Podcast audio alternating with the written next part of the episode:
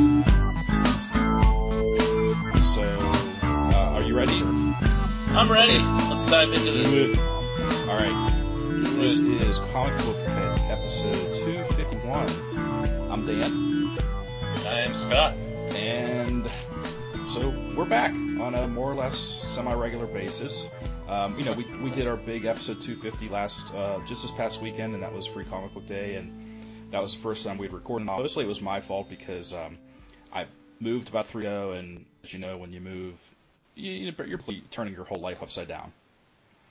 It, it took me And it I- took me about a week just to find my microphone. And and I had surgery, so you had surgery, yeah, you had minor surgery, and you went to a, a minor surgery. yeah. It wasn't like brain surgery or anything, know, like heart no, surgery. no, it was like uh, out of work for four days kind Yeah. of surgery. Um, So- But you, and you also went to Star Wars Celebration, which was Yeah. and, you know, the, was- like the lead up, getting ready for it, being there, and then coming back and decompressing from that would be it's like it was Tough. it was bonkers. In a good way. It was well, not not necessarily all good. oh okay Like it's this is the first time I've been to. This is my fourth one, and this is the first time that I'm like, it was great, but it wasn't all good. okay Um, I got because they had no idea how to handle the amount of people that were there. now w- Um, was this a new organization running it or No, oh no, it was Reed Pop. ReedPop that runs um, New York Comic Con, Emerald City, you know, like C2E2. I think they do that one. They run big shows all the time, and they and they actually ran um, Celebration for the last, I think for the last three or four. okay so this is not You know. new territory for them No, they they should know how to handle it, and they, I don't know what happened, man, but they just had like a brain fart. Like they, all right, so let's in uh, in Anaheim, you know the the previous show there was sixty thousand people, and now they moved it to um, Orlando this year, and there were seventy thousand people, which is um, you know the highest you know visited Star Wars show yet. Mhm. Um, so seventy thousand people's a lot. I mean, New York Comic Con and you know San Diego, they're probably up around a, get closing in on one hundred fifty thousand people per weekend, um, somewhere up there. But uh, seventy thousand, we're like, ah, they can handle it because you know there were sixty at Anaheim, and you know previous ones at in uh, or were in Orlando, and I think the last one that was there, they only had like thirty-five thousand people. So like they've doubled their their people for this venue, and it just like day one there was um, lines around the building, you know, like that as far as the eye could see, and uh, and you know it's you know five o'clock in the morning, Mm. and the show opened at ten. And, Wow. uh, and the news, you know, the news helicopter showed up and was like, all these people are outside waiting to get in. and they had like, you know, three, you know, um, metal detectors set up at the security checkpoint. And they're like, oh, wow, we didn't know there would be this many people. And it's like, what? Yeah.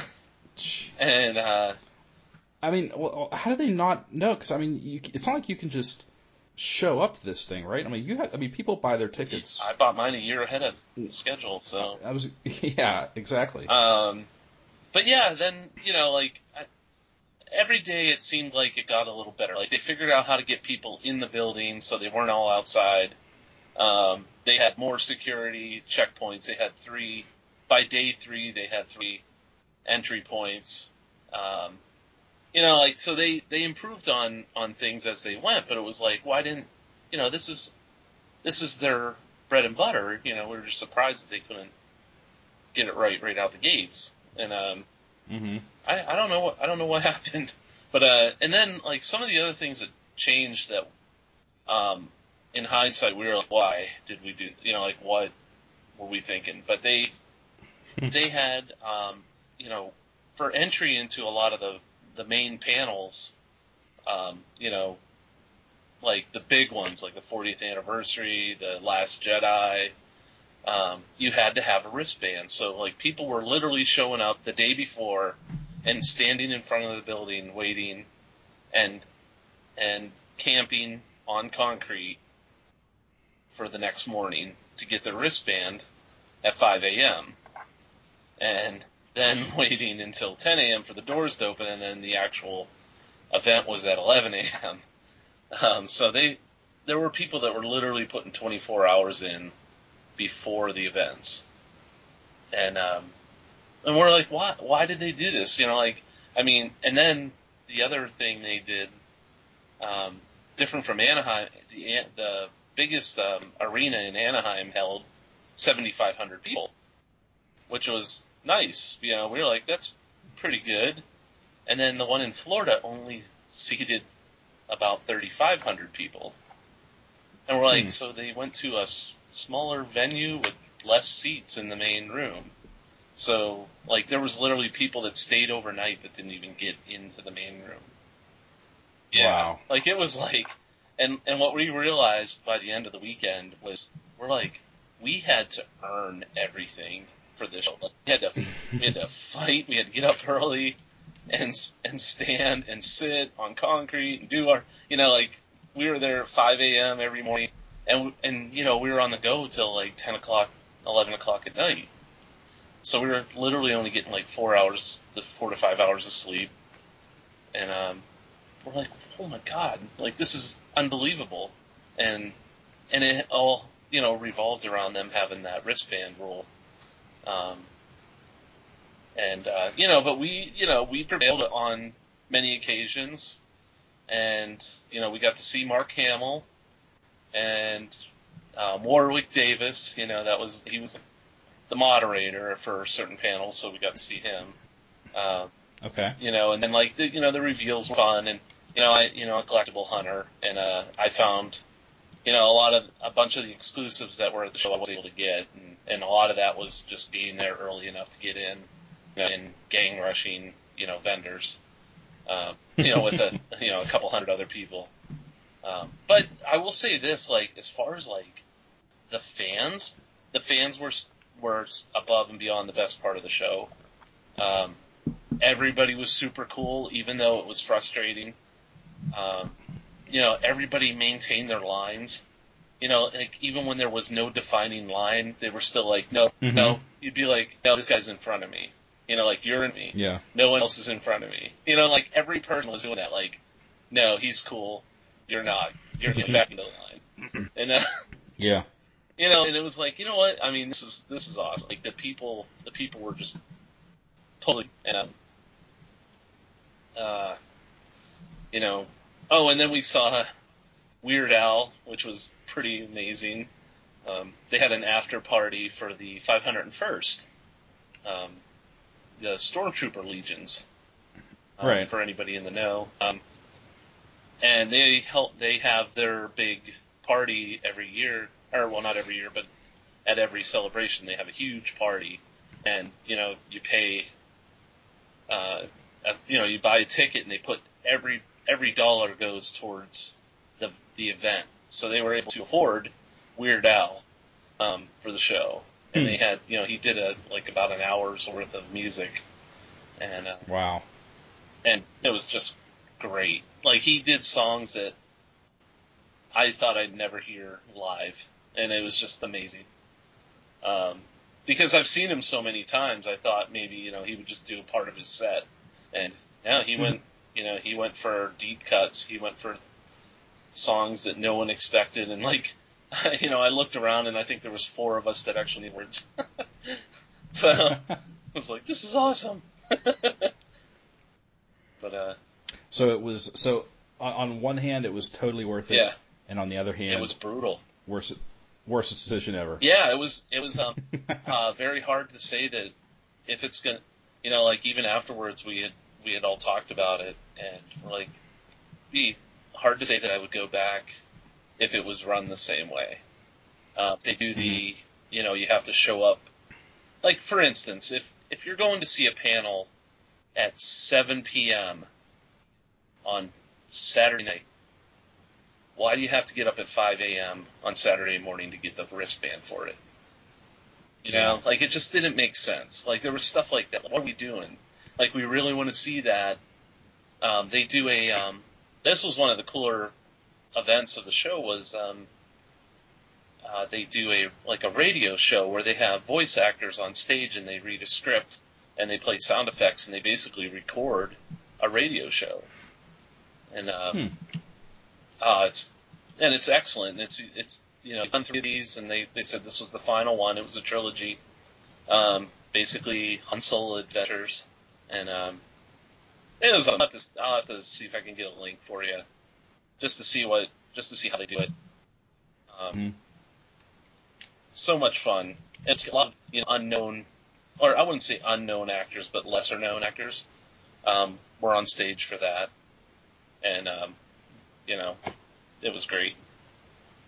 Um, and you know, you know, I want to say since we were talking about we're on the comic book pit, um, I did get to see some artists there. Um, I didn't get to see Phil Noto though, but he was there. Yeah, Oh, I know. I was like, ah, and um, uh, uh, John Tyler Christopher, who does all the um, action figure variant covers for Marvel, he was there. Oh, Yeah, okay. he was there at a couple booths just doing signings like right out on the show floor. So I got to see him, you know, doing his thing and um you know, and they just have their label artists, you know, that are all Lucas approved artists and um you know, and then we got to talk to the guys that uh curated um Ralph McQuarrie's artwork. You know, like Ralph McQuarrie had passed away recently.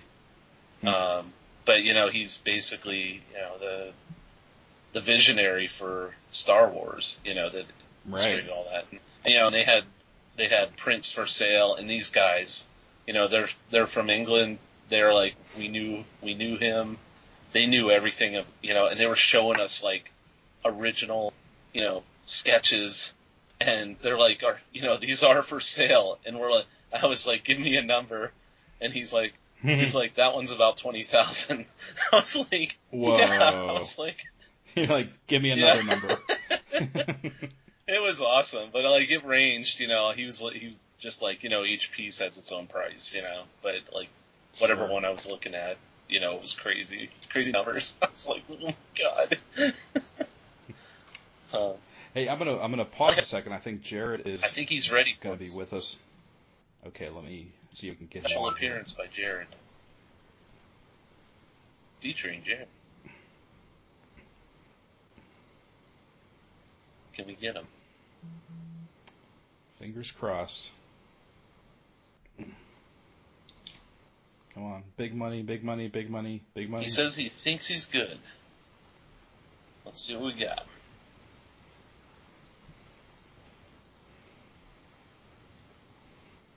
Still trying. It's swollen. Still trying. Call Ah. failed. Oh, and he just this. Or wait, he just dropped back down too, though. Yeah. He went back down. Okay. Well, let's keep going and see what All right. happens. Jared, we're um, we're trying. We are trying. He's um, much much like uh, the Flash or something, you know. Trying to reach out to Flashpoint. No. yeah. anyway, yeah, that's Goes sort of goes from CBP past. um, that's sort of my you know my wrap up of it. And um, I do have pictures. I I was gonna just put together a little like a little album or something and Yeah, that would be great. I think people would love to. You know, people that uh, you know, like like like like, like I love Star Wars, but you guys are on a di- like a different level yeah. than like I'm. I guess it, like no matter how much I love Star Wars, I'm always going to consider myself a casual fan compared to you guys. I did not. I didn't even realize that I'm apparently ahead of the curve, you know, on like of the you know like I read some something recently that um, you know like the average Star Wars fan spends three hundred dollars a year on Star Wars merchandise. I was like, that that's like all. three hundred. I'm like that's a weekend. No, just no, it's not that bad, but but it's bad. Yeah. but I was like, I was like, seriously, three hundred for a whole year? Like, what are you even buy? Are you buying anything? You know. But no, I just kind of laughed because then I realized I'm like, wow, I really am like a a, a super fan. Yeah, I mean that's I mean c- considering what most things cost, that's really not a lot. No, I was surprised like some of the numbers they were throwing out there, and I was like, I was like, amateurs, you know, like come on. Yeah, I mean, I mean, if if you factor in No, like in like going to see like movie tickets and the cost of the like the new merchandise and then the cost of vintage merchandise. I bet I spend three hundred on on Star Wars comic books in a year. You know, not to mention all the other things. Just in the Marvel, Mm-hmm. you know, the new books that Marvel's putting out. I mean, there's a there's plenty there. And then I buy I just bought the volume one of the original Marvel Run omnibus because because it's there. You know, I was like, I'm now I have like you know edition of you know the first 44 issues of Star Wars. You know? Mhm. And now I don't have to you know worry about opening my old ones and you know my originals. So oh yeah, it's Okay. no stopping. All right, well, we got a lot of a lot of comics. Yeah, yeah, I got yeah like I I'm basically jumping into summer crossovers. You know, and I know you got some you got some things going. yeah. Why don't you go? Why don't you go Should we start with Go the first. button? Yeah, I think I think we I think we should start with like kind of the the big summer crossovers from Yeah, um, Batman, you know, Batman and Flash, uh, it's like a mini crossover right now, and I imagine this will probably, you know, continue over the summer somehow. But for now, they have a four issue crossover series called Button.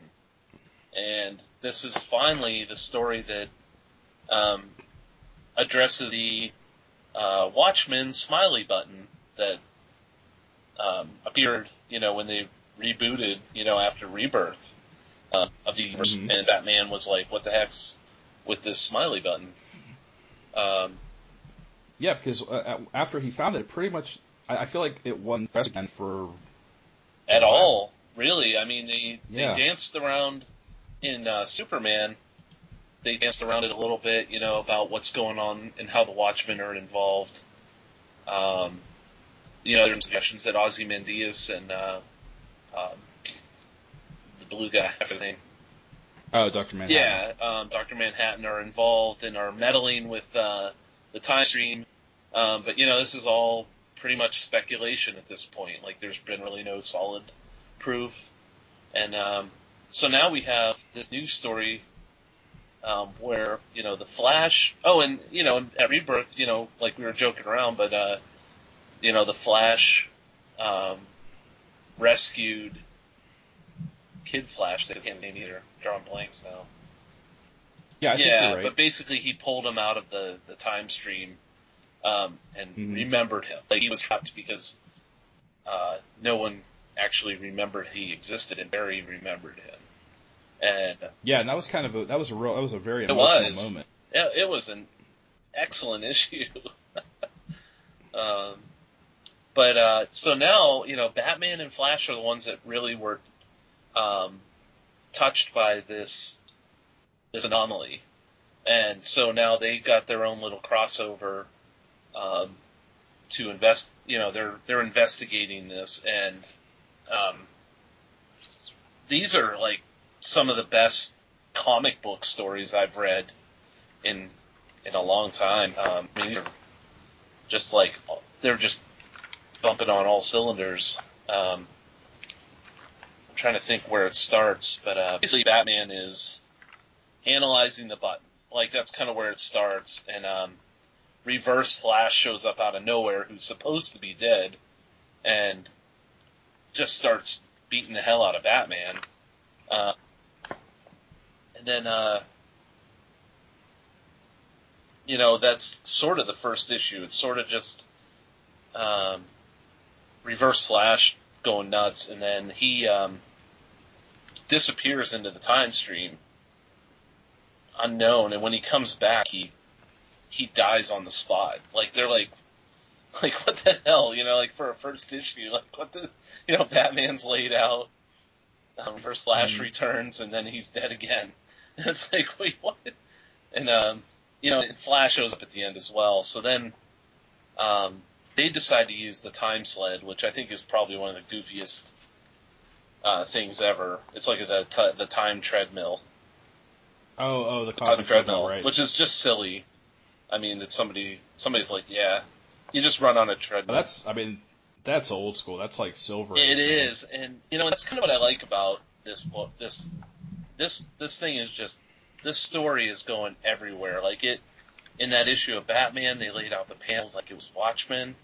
Um, you know, and then in this Flash issue, they they totally go old school with the uh, styling, and um, you know, and they they managed to travel back to um, uh, Barry's uh, other universe that he created, um, where Bruce Wayne's father is Batman, and um, and they get to meet him. He's like, you know, so Bruce gets to meet his dad, and it's like this is awesome, you know, like And they're and, and they're both Batman. yeah, they're both Batman. it's like this is so cool. That's pretty wild. Yeah, and um, you know, but now they're on.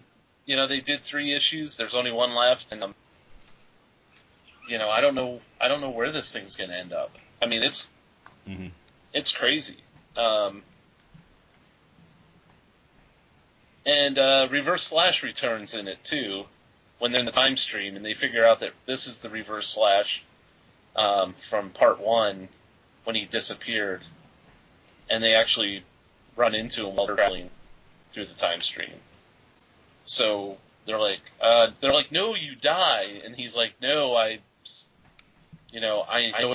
He goes, I've seen everything, and um, you know, so they just leave there. It's like, what the heck, you know, this is going to be. I can't imagine with issue four that it's just going to be over. Like this is hmm this is the launch for the summer. Oh yeah, I was Yeah. just I was gonna say. I mean, I'm sure the the ramifications from this story is gonna, you know, echo Yeah, throughout the whole DCU. yeah. Well, I mean, they, um, you know, like I say with Superman, they've already touched on that too. Um, you know, with two Supermen running around and and some of the, the goings ons that have happened. hmm So, um, oh yeah, it's and then they did uh, lenticular covers, which are always fun too. You know, I paid the extra dollar. I was like, give me the fancy cover. Um, but they have regular edition too, so you don't have to pay if you you know, if you're into you know the bells and whistles. Um, hmm but uh, oh yeah, I, yeah, highly recommend uh, reading it and you know like just kick back and enjoy it. Like it's like old school comic comic telling finest. Nice. Yeah, I'm gonna have to look. I'm gonna have to look that up because I've been hearing nothing but good things about those those issues, and I'm I'm super far behind on all my DC reading. Um, I'm probably like as far as Batman, I, I probably off at get issue ten or eleven. Yeah, So I'm I'm super far behind. I mean, and and those aren't like I actually broke off from Batman for a little bit. You know, like they got into the Bane story, and I wasn't really interested. Um, but I, Mhm. I jumped back in on this issue, and I didn't really need. Oh, okay. So so you don't have to read Yeah. up to. I, I did read, you know, I was like read the Rebirth issue That's really year. So. that's really all you need for this. Like Okay. because you know because it really does pick up with Batman analyzing the button, and you know he and he basically recaps for you and says I've been looking at this thing every which way for a year and it's done nothing, and then like and then it actually crackled, um, you know, with some energy, and uh, that's what got them like. You know, he called Flash. He's like, "You should come over and check this out." And uh, Reverse Flash got there first. Um, Okay. So it was just kind of that's where you know you really don't need any other um, backstory for it. You know, besides you know what happened years ago um, in the DCU. But uh, um, okay. yeah, you know they'll fill you in. You know, Okay. Yeah. Well, well, well, you uh, you mentioned the you know the old school storytelling, and I'm gonna use that to segue into one of my picks this week. And um, I read Nick Fury number one Yeah. from James Robinson, and the artist is just um, ACO, just ACO is the uh, yeah um, yeah that that's how this person is just credited ACO Okay. ACO ACO ACO I don't know. Um, actually, I okay so I and, and this is Nick Fury Jr. This is the African American Nick Fury that was shoehorned into the comics a couple of years ago as the son of the original Nick Fury, who also has um, the Infinity Formula that Nick Fury has, you know, in his body. So he's, you know, he's not like Captain America, where he, you know, where he won't age, but he's, you know, his aging is slow and he's faster, tougher, whatever, Yeah. stronger. Um, but that character, you know, b- because of his origins and again feeling like he's just been shoehorned into the Marvel universe uh, to replace the old Nick Fury with the Sam Jackson Yeah. Nick Fury. Um, I didn't like that, Yeah. and and and and so the character never really held any appeal for me, and and eventually they kind of just shuffled him off to the side. I know he was part of like the Secret Avengers for a while, and they they kind of threw him into stories here and there, but I don't think they didn't really know what to do with him Right. right? So, uh, well, now he's back, and he is a agent of Shield. And ta- uh, uh, I'm going back to my original talking point, which is school. Yeah. Um, James Robinson and, and put together a first issue that feels like it is um, something that Stan Lee and Jim Steranko would have done in oh, the 60s nice. or 70s. Um, it's it's just a straightforward spy story, just kind of like a like a casino heist caper. Uh, he's got you know he's got some gadgets, he's got some tech. Um, the art is just these amazing two-page spreads that um, ACO puts together, and and Nice. I have to give a, a lot of credit to the color, um, to the uh, coloring too. Um, uh, Rachelle Rachelle Rosenberg was the colorist, and the coloring in this book is just amazing. Nice. Like it's really, it just, I mean, jumps off the page with these vibrant, just, I mean, like, vibrant almost isn't like a strong enough word. Wow. Um, somewhere between vibrant and obnoxious, but like more vibrant Yeah. and obnoxious. But there's there's a lot of um, just a lot of bright colors in here, I just and um, yeah, I just looked it up. Wow. and it's just a, it's a fun story. It's you know it, it, it's Nick Fury versus Hydra. Nice. and he is um, and there's a flying car and there's you know all these great action scenes and um, Hydra's got a flying boat so you got a boat and a car in midair fight each other um, and uh, just one of the most fun books I've read in a long time and and I felt like uh, like I saw a preview for this book a couple of months ago and I only saw like two or three pages and it was like kind of unlettered and even a little unfinished. But as soon as I saw like the preview pages, I thought I'm gonna have to check this out. This looks pretty cool. Um, so you know, and and in fact, it's Nick Fury Jr. is almost like an afterthought, like because his. I I think because he's still kind of a blank slate at this point. Yeah. Like this really could have been anybody in this story. It could have been Natasha Romanoff. It could have been Steve Rogers. It could have been Clint Barton. It could have been someone, Sam Wilson. It could have been someone else doing some sort of espionage type story in this, you know, in this kind of throwbacky uh, style. But because it's Nick Fury Jr., I'm a little more interested because I think, well, maybe they're finally going to do something with him and help him find his place in the Marvel Universe. And with uh, you know, James Robinson steering the ship, I feel like this book has a better chance than maybe if a different writer was writing. Um, plus, I, I, again, with with the art, with this uh, ACO art and the coloring, I mean, this could be a fun book to read. Yeah. Month in and month out. Yeah, it's it's pretty crazy. Like just looking at um, how they, I mean, like there's like this, it's a sky high caper, and mm-hmm. it has like this full color background, but everything in the foreground is just still inked. It's like, what the? yeah. Yeah. And then it kind of goes into the comic where it's all black and white, and the side's still in color. Oh, it's just weird. Yeah, that's mm-hmm. cool. But and, and, and again, this is something that anyone can just pick up and, and read. You, you know, uh, you don't have to know who Nick Fury Jr. is. You don't have to know all the like how he got to where he is now. Yeah. He he's an agent of Shield, and that's all you need to know. And he's fighting Hydra.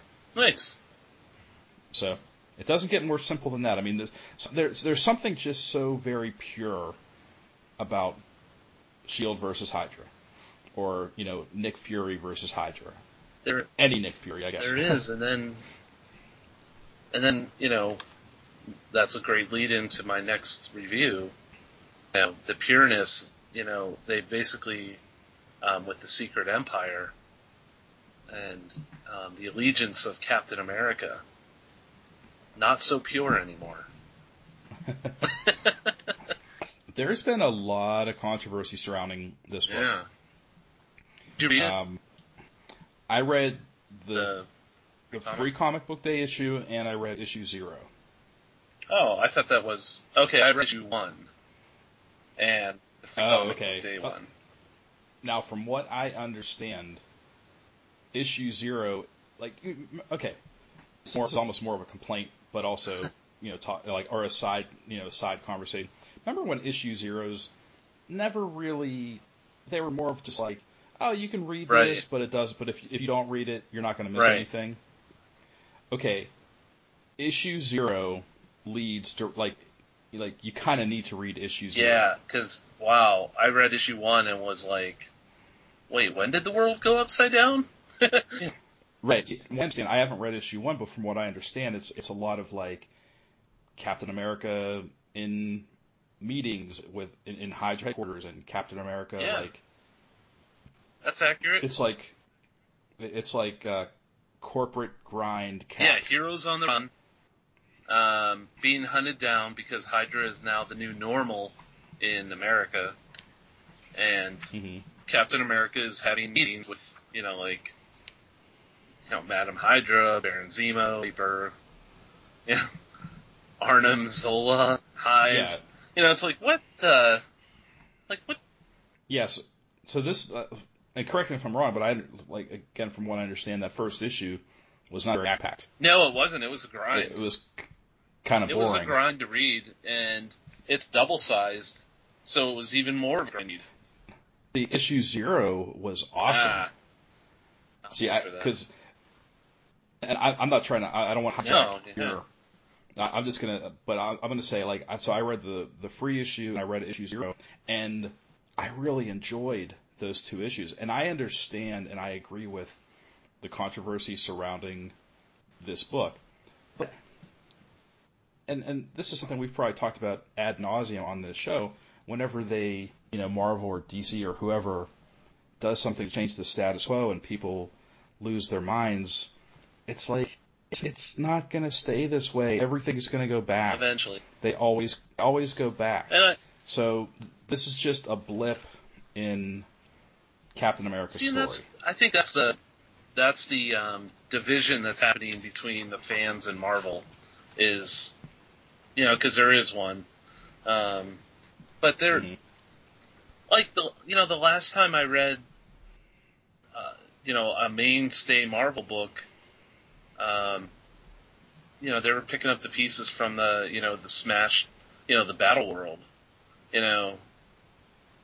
I was just kind of mm-hmm. like, oh, um, from, from Secret yeah. Wars, and like this mm-hmm. is their answer to that, like well, and yeah, and to to be fair, Marvel, the way they're handling things is just been kind of a mess for the past two yeah, years. and then the um, like, like everything is just like wrong. like the char- you know, like the characters are even joke, like they're they're basically joking what the audience is thinking.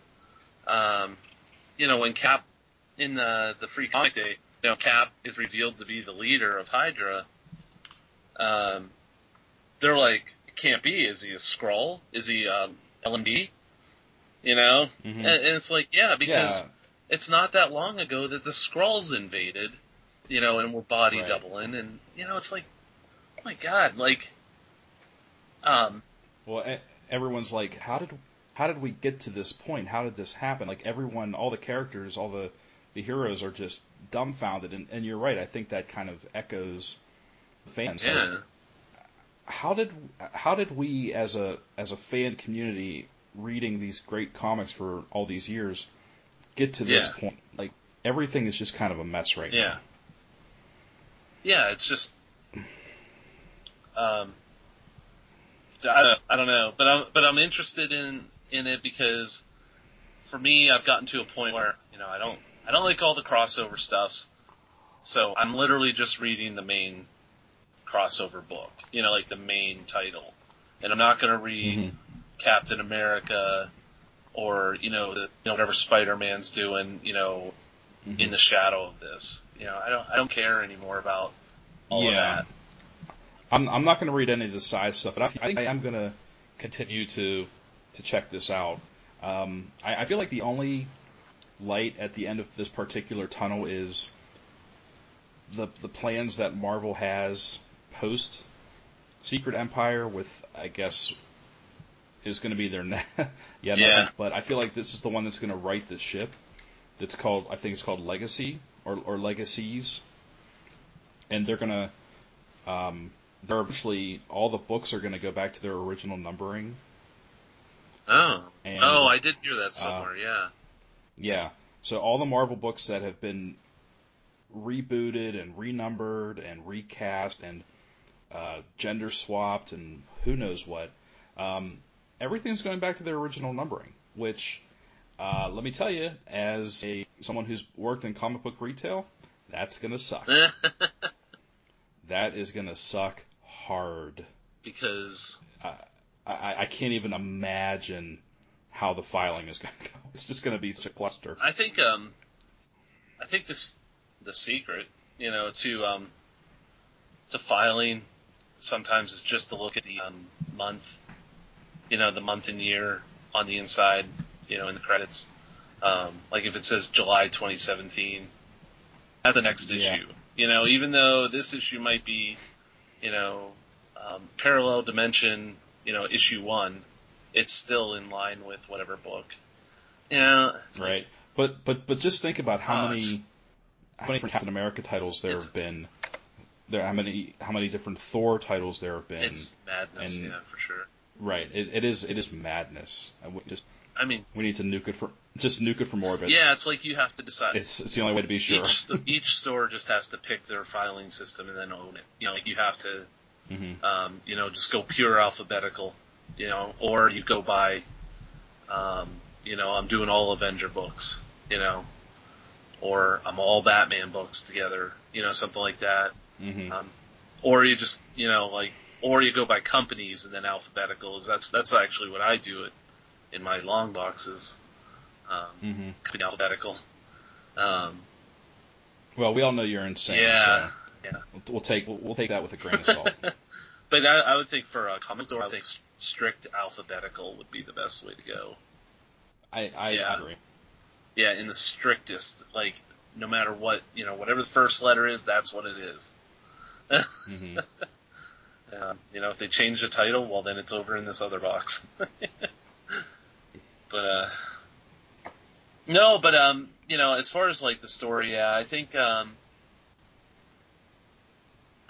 I think I'm not. I, I don't know. I, I think uh, of anything, I'm going to trust Nick Spencer, who's writing Secret Empire, um, Mhm. to to give us a a good payoff at the end. Yeah, I I do I'm in, in, the broad sense. I, I do. I, I, I have enjoyed Nick Spencer's Mhm. writing, and I've enjoyed. Like I said, I've enjoyed the two issues I've read. So Yeah. I just hope that after that issue number one kind of hiccup, that after that it'll kind of pick up a little Yeah. bit. Um, and I don't, like I said, I don't know why they even do issue zeros anymore. It's like because at, at, in, in, at this point, To me, an issue zero should come out, you know, ap- either after or during the story, and it's like, hey, here's a little lost piece that might help, you know, solve the puzzle. well, you know, like I said, issue zeros were almost kind of like like fluff Yeah, yeah, issues where where if you if you decided you didn't want to read it, it wasn't going to impede your enjoyment or understanding of the story from issue one Yeah. on. But I, am pretty sure you if you didn't read issue zero of Secret Empire Oh. and it just jumped into number one, you'd be like, I, what, I, what's this? you know, I was Robin Williams right there. I was like, what year is this? You know, like I didn't. I'm like, what am I reading? You know, like what? You long just- have I? you, you just got Jumanji. Yeah.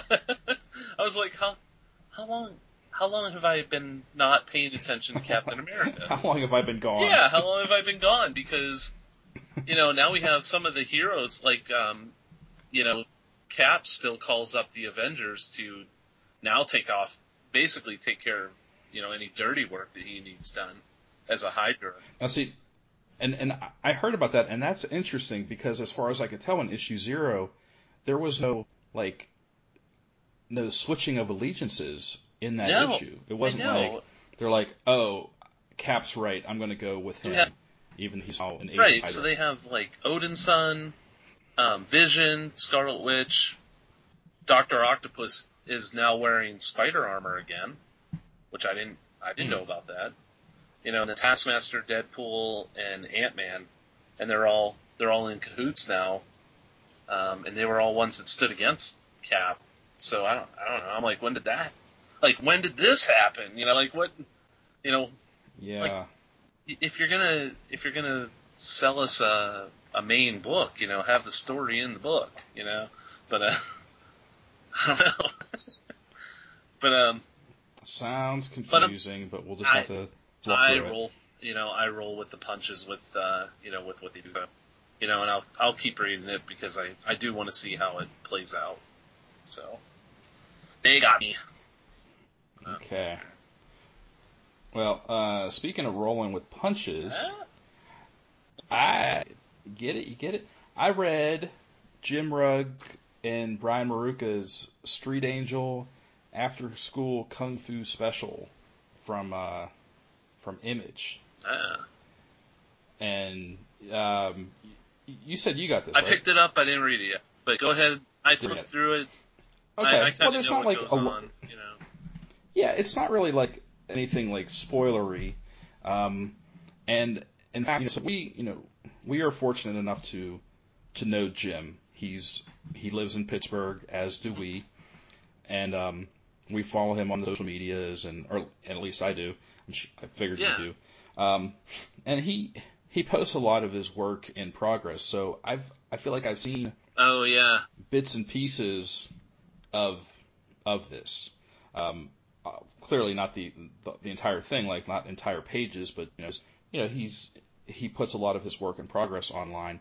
So I was, you know, really looking forward to this. I mean, I I, I love anything Jim does. I'll just put that out there. Um, but his, you know, his character change was kind of like his first. Um, the the first like his first big character like I think he got published uh with um oh it was an indie publisher and I'm blanking Um, on the name Slave Labor yeah, might be maybe that's who it Slave Labor Graphics yeah it was Yeah. one of those two um I think it was slave labor. so he yeah so he you know he published his first six issue mini and then it was collected and and uh you know Street Angel is just a story of this um a basically a, a homeless teenager. Uh, her name is uh, Jesse Sanchez, and people know her on the Sister Angel. And she's kind of just a kung fu badass. Um, she's not Asian. She's this skinny, awkward, gawky girl with with choppy red hair, and she rides a skateboard, and and she fights ninjas. just it, it's such a surreal world that they live in that you know that we don't know a lot about her past. It's just that she lives on the streets, she fights ninjas. but in this kind of this this one-off issue, she um she goes to this is like a day in the life of her going to school when she's uh, says you know when she chooses when she chooses to attend as he's saving the world um, you know but even when she's in school she's still kind of a rough and tumble take no prisoners just kind of like a hard ass. Um, and you know she she kind of mixes it um, mixes it up with uh, a school bully and um, you know there's a fight going but then it's intertwined with just scenes of her doing normal kid stuff which is funny like playing dodgeball or being in the cafeteria or um, uh, operating a sewing machine in uh, home ec. Well, it's not called home ec anymore. It's uh, family and consumer consumer yeah. sciences.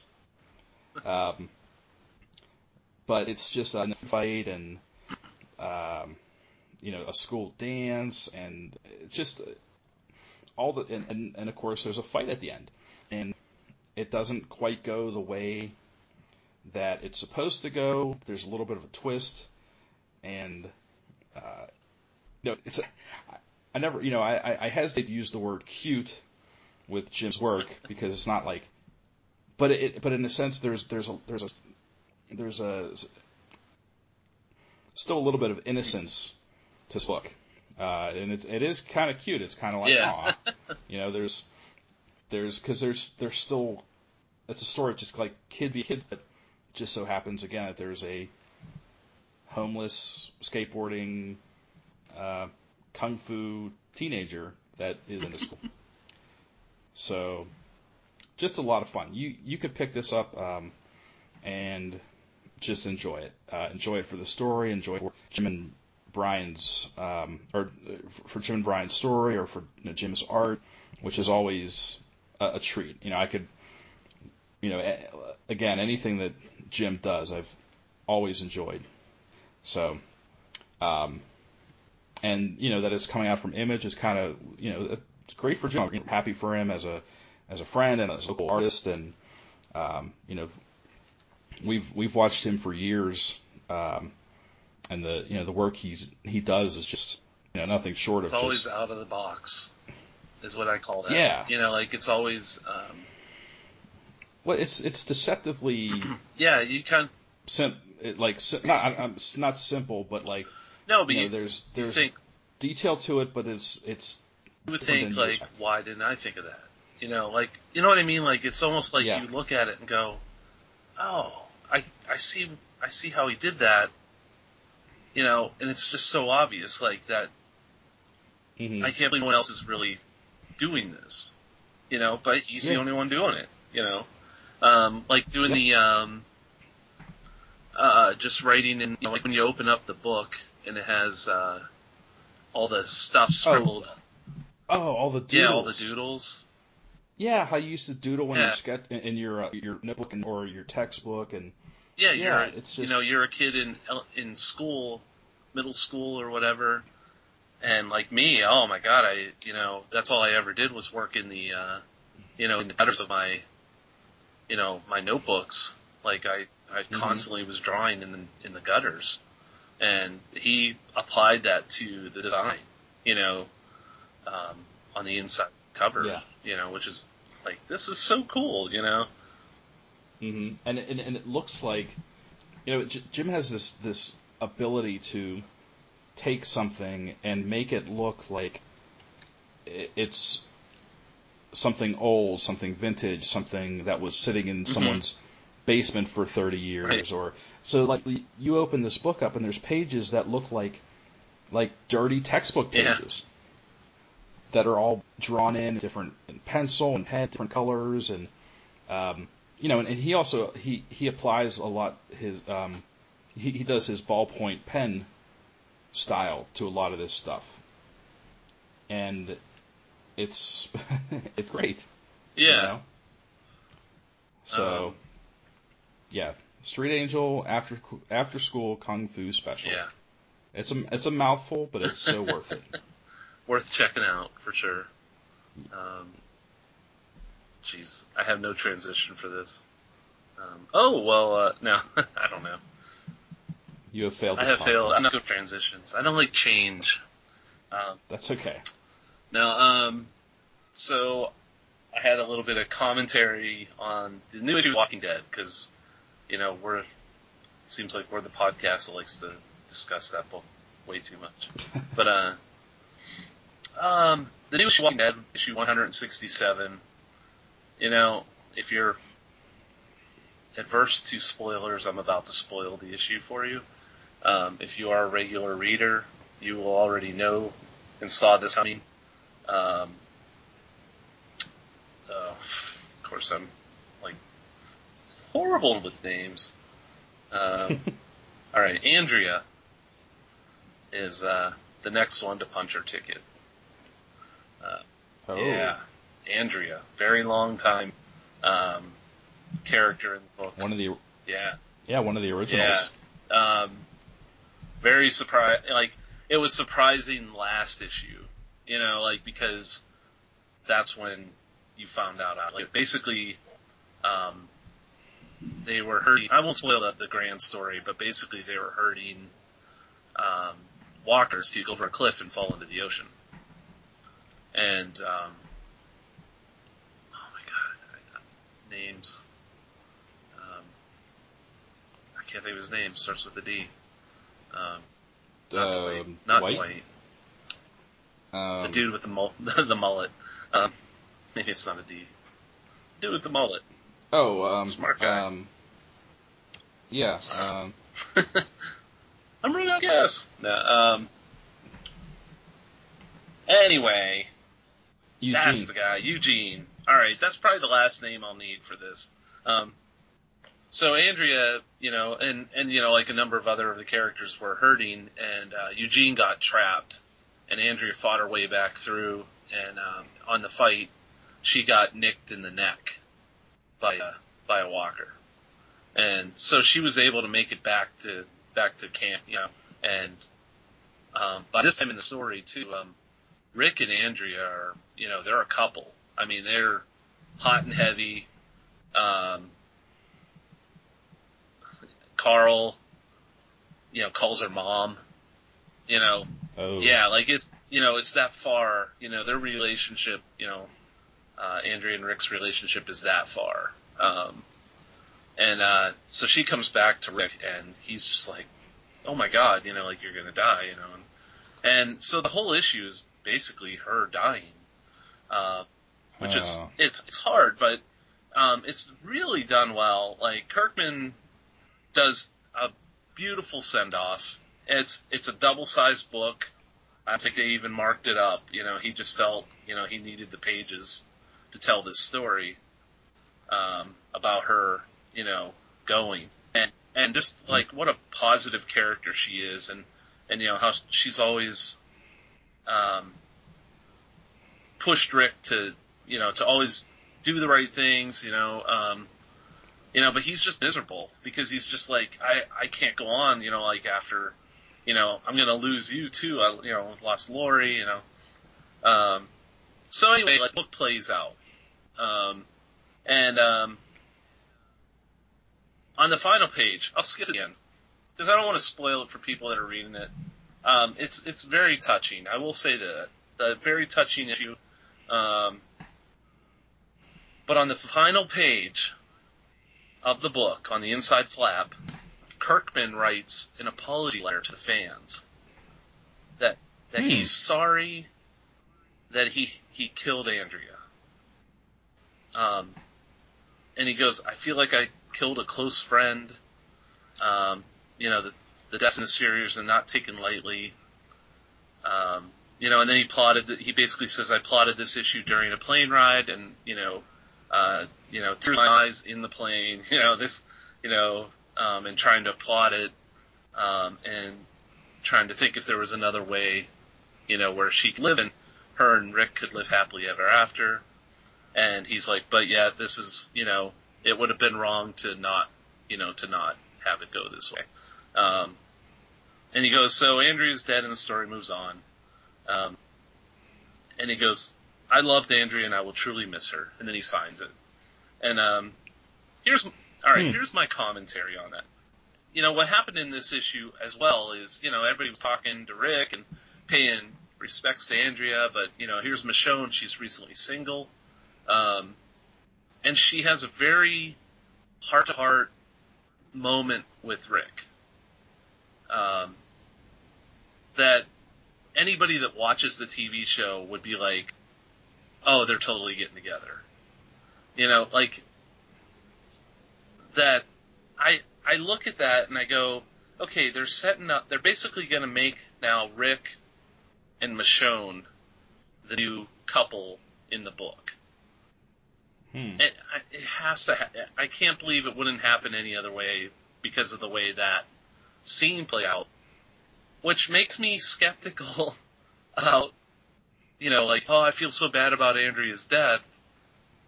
You know, and really he might just be trying to align to the TV show. You know, to try to make, you know, like they're a couple on the TV show, and eventually we're going to have Rick and Michonne as a couple in the book. Um, yeah. And it, you know, I was like,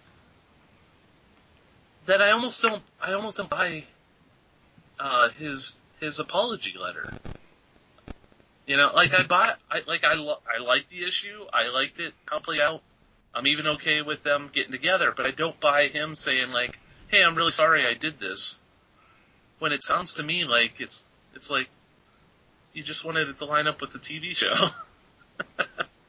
well, well, not only that, but I feel like no matter what kind of book you're writing or what you do as a as a creator, you should never apologize. That too because that's that you know then that almost in, infers that you did something right. wrong. I might not have even and I would not have even read into it if he didn't put that letter in there. I mean, if you want to apologize for anything, apologize for cutting Rick's hand off. Yeah. But other than that, it's like don't apologize for writing your story because you know the, you're going backwards, man. Yeah, yeah, it just seemed really like, strange. At this point, a, yeah, an apology letter in there. Like after yeah, I mean, it, I don't think he's apologized for any character's death up to this point. It's like 167 issues into this, you know, this phenomenon. I mean, and that's apologize. what I I can't wait to see how the you know um, letter pages play out now for the book. Um, that if there's going to be a blowback about his apology letter and not about the issue itself because that's that's mm-hmm. my issue. That's my problem with the the book is his apology.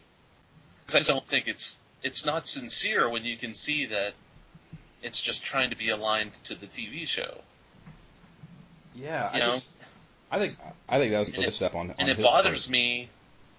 It actually bothers me as a fan of the comic book that they're that they would do anything that follows the show. Um, you know, the comic should dictate the pace, and the show should follow it. Like it should never mm-hmm. be the other way around. And like I, I am like, why would he? You know, like it's, I don't know, I don't know. We'll see. We'll see. I could be wrong, but you know, my instincts tell me that uh, that that this was more mechanical than than he's letting on. So. Mm. Interesting. Yeah, you have to keep up on that. That's all I have to say about it. I'm done. Done with my Walking Dead rant. All right. Well, I scene. And um, okay. Well, I got the. I, I think I've. I'm uh, pulling up the rear here. We got the last. I, I think I last that I'm going to talk about for this for this episode. Um, this was a number one issue. I don't think it's really a week or two old. Um, it's from IDW and it's called the uh, Night Owl Society. And um, I didn't know anything about this going in. Just it had an interesting cover. It's a bunch of um, it's five high school kids in various stages of looking like uh, like they're getting ready to fight. Like they got baseball bats and like their hands are wrapped, like they're getting ready to to to, to tussle. And there's a uh, guy in the background, in the um, kind of a almost like a James Gordon looking dude, uh, glasses, mustache, and wearing a suit, and uh, th- got a th- sawed off shotgun over his shoulder. So I'm like, okay, let's see what it's all about.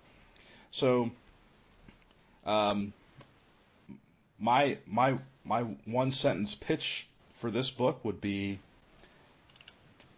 what if the Breakfast Club went after Walter White from from Breaking Bad?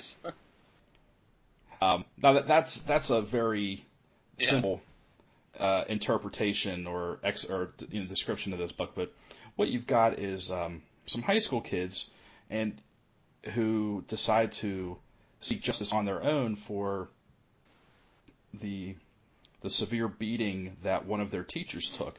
Um, not only is he this a, a guy a teacher, he's a priest. Uh, they go to like Oh, a okay. private Catholic school, and so you know when the story opens, um, it's already some time after, like a maybe a few weeks or so after the inciting incident, and but this kid decides I'm going to do something about it. So he's been doing these dry runs night after night at like four in the morning. Like he, we don't know how, but he knows who's behind it, and he's gonna he he wants justice. And slowly over the course of this first issue, he starts he realizes he needs help. So he starts enlisting uh, the help of some of his fellow students, and they're not even like these people aren't even really friends. Some of them don't even know each other. Like, but he he's putting a team together Yeah. and there's nothing special about any of these kids. There isn't. There's no superpowers. There's no magic. there's no, you know, fighting skills. Um, these are just high school kids, and um, again, they're kind of all in their, you know, there's a there's a jock, there's a nerd, there's an outcast, there's this, um, but they don't all play to the stereotype of their station in school, which is refreshing. Um, like the jock isn't like this meathead dick. Oh, yeah. You know, he's he's actually like probably the nicest guy ever. But he but he's also a simpleton. You know what I mean? Like he's he, he doesn't conform to what you would what you would expect from um, a, a large football Yeah. play. Um, so it's uh, and there's actually a twist at the end, and I am like I gotta admit I'm like man that this this first issue's got me coming back for a second. So oh and, and the art oh my gosh the art was so good. Um, well first let me let me uh, give a little credit where credit's due. So it was written by James Venhouse, who I to my knowledge have never read anything by him before. The art is by Pius Bak Okay. uh, or or Back. It's just the last name is B A K. Um, lettered by a friend of ours, Marshall Dillon. Uh, but the art by Pius Bak is it- it's very uh, David Aja esque, both in the style and in a lot of the who I layouts. trying to think of. Yeah, David Aja. And I think, I, I think in the back, and, and there's some back matter. There's like an interview with the two creators, and this artist Pius Bak actually cites David Aja as an influence, and you can really tell. But it's you know it's not like, oh this guy's just copying David Aja's style. Um, you know, there, yes, there are similarities, but you know I, I feel like I'm also making it his own but uh, between the the style of art and a lot of the, the pan layouts, um, I'm like, wow, this this is a this is some good art. Yeah, really. And I also like the color because they don't they don't shade anything. They just use very simple coloring. yeah, Um, you know, it, yeah. It's not overly rendered Yeah. or colored or anything like that. So yeah.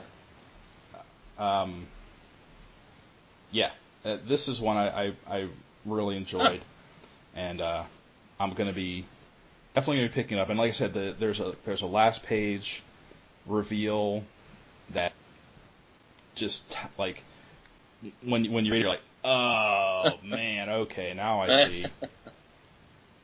All right. So- Well, I'll have to I'll have to take a look at this myself. So we um, it's from like I said, it's from IDW, and we did get a review Oh, copy. sweet. Okay. Um, so it, it should be uh, on our on our drive, so you want to check it out. All right. Um, so I guess so. We're just about ready to wrap it up, and because I think we're probably both Out of, out of, yeah, out of voice. yeah, I'm this out of drink, Um, so I'm out of voice. Yeah. So um, that's all the comics we had to talk about. Um, one thing that I, I wanted to mention at the beginning of the show and I forgot, and this is kind of important for us for our podcast, is that um, as of issue as of episode 250, um, Comic Book Pit has partnered with uh, Sorgatron Media, which is a uh, a local um, uh, media network. Um,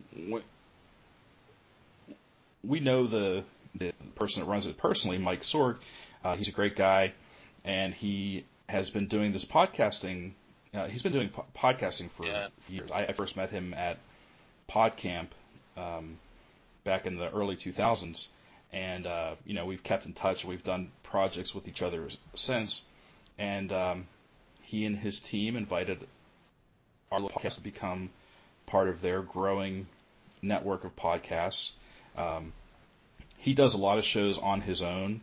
Um, he does uh like some wrestling shows and um, tech shows, and I mean just a lot of great content that he's constantly putting out. So um, I'll put a I'll put a link in the uh, show notes, but you should definitely check out uh, Mike's network. Um, we're gonna you know so so nothing is changing as far as our show or how we do our show or where you'll find our show, but just that we are, We're you know, like I said, we're we're we're joining up. Yeah. We're kind of like, you know, partnering up as it were. So, um, you know, he's he's local. We're lo- like we're we're all local to Pittsburgh, and um, Yeah. it's just it, it's just kind of a, uh, it, it's a good it definitely match. is. Yeah, he um, he's a good guy. I I um, I actually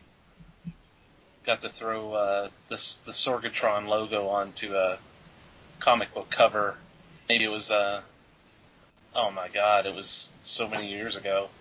Um, I did a cover for um, for John Towers, and uh, and he uh, it was a zombie wrestling comic, and um, yeah, Oh, yeah, alongside the ring had a, a guy holding the camera that said Sorgatron on it. I Yeah. remember that. so it's kind of funny. And uh, you know, the comic book pit banner was up, you know, hanging there as well in the arena. So, so yeah, there you go. Nice. Maybe zombies will be next, you know. Uh, You never know. But uh, yeah, so we just wanted to mention that. Um, like I said, nothing is nothing is changing, other than that, you know, um, you know, hopefully we'll get a, a greater exposure um, to, to the wonderful group of fans that that he's cultivated over the years, and hopefully some of our fans will, you know, check out yeah, Mike's, you know, m- many shows and uh, video broadcasts and and check, you know, because there's there's probably something for everybody with you know on, on Sorgatron Media. no doubt. Awesome. Yeah. So, um, and a couple other things, just real quick.